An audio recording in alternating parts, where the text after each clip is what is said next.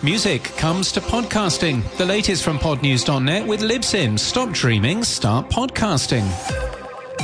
It has taken 20 years to get to this point where we can have podcasts where we play music and the artists get paid. Adam Curry has launched a music podcast called Boostagram Ball.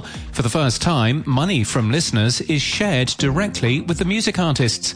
Listen on a compatible podcast player like Podverse, Fountain, or Podfans, and money is sent from your balance directly to the artist as you listen. Using value for value, the amounts are up to you, and you can boost songs to give more to the artists you like. Adam won't be playing Tiesto or Golden Earring, though. Not yet, anyway. The only songs played are those submitted to services like Wavlake or submitted directly to the podcast index with artist payment details. There's more information in the tech stuff coming up later, and Adam is a guest on the Podnews Weekly Review this weekend. Got questions about YouTube and podcasting? Here's your chance to ask Kai Chuk, YouTube's head of podcasting, a question or two. The best questions will make it to his appearance at Podcast Movement, being interviewed by Ausha's Jennifer Han. You'll find a link to ask those questions in our show notes or in our newsletter at podnews.net. The programs for Radiodays Asia and Podcast Day Asia have been published. The event in Kuala Lumpur in Malaysia has a number of speakers, including me, plus the number one podcaster in Malaysia and Kym Treasure from Audacia and many more. The event is in early September. The EBU has published a 40 minute video on the future of radio and audio, recorded at Radio Days Europe, previously only available for EBU members. Andrew Davies from the Australian ABC interviews Magnificent Noises Eric Nuzum. Danish podcast translation company Podster is to work with Finnish podcast producer Sanoma Media. Podster will adapt a Swedish language true crime show into Finnish. After criticism, the British Podcast Awards have lowered ticket pricing for the awards ceremony in September. Pricing is now tiered based on company size. Also in the UK, commercial television broadcaster ITV has renewed a sales partnership with Global and DAX for ITV's podcasts. Another AI powered service providing summaries of podcasts has launched. This one's called Destill. And Earbuds has focused on blockbuster podcasts for summer, chosen by Ryan Pack. You can subscribe at earbuds.audio. It's time for some tech stuff, and Boostagram Ball, a new music show from Adam Curry, published its first episode last Friday. As the songs are played in compatible podcast players like Fountain, Podfans, Podverse, and others, 90% of boosts or streaming sats go directly to the artists. It uses the remote item feature of the new podcast namespace, which even allows band members to split their revenue how they'd like.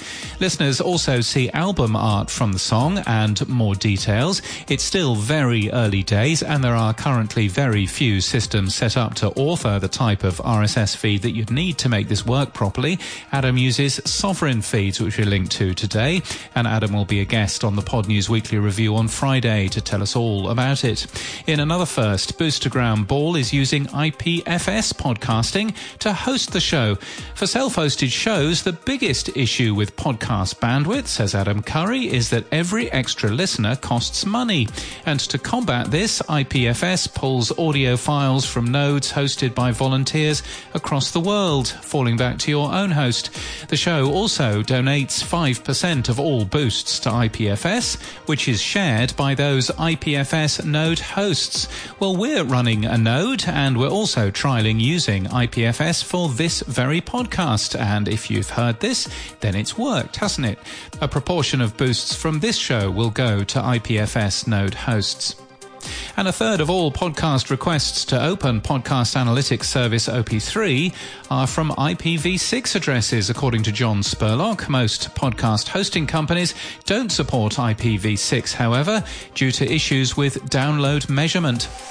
And in podcast news, the backstory with Patty Steele is new from Premier Networks and the award winning radio personality Patty Steele. The show is a bi weekly short form podcast featuring Patty Steele as she enlightens and entertains listeners with a journey through pivotal moments in history and pop culture.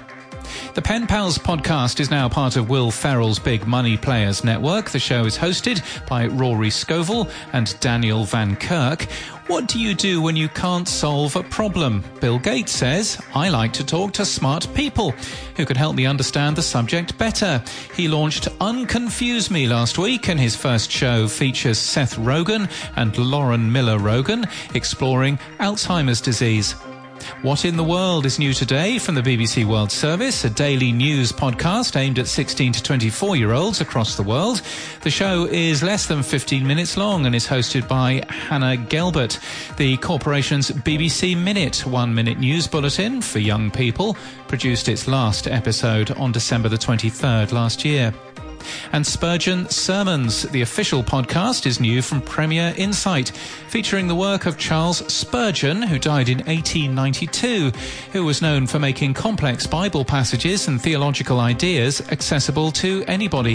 It's hosted by Pastor Rick Warren and read by the late actor Paul Burbridge, and it's launched today.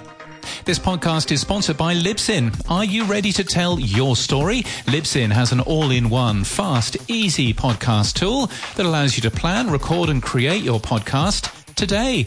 Stop dreaming, start podcasting with Libsyn at L-I-B-S-Y-N.com. And we thank Libsyn for their support this month. And that's the latest from our newsletter. To read all the stories and subscribe, we're at podnews.net.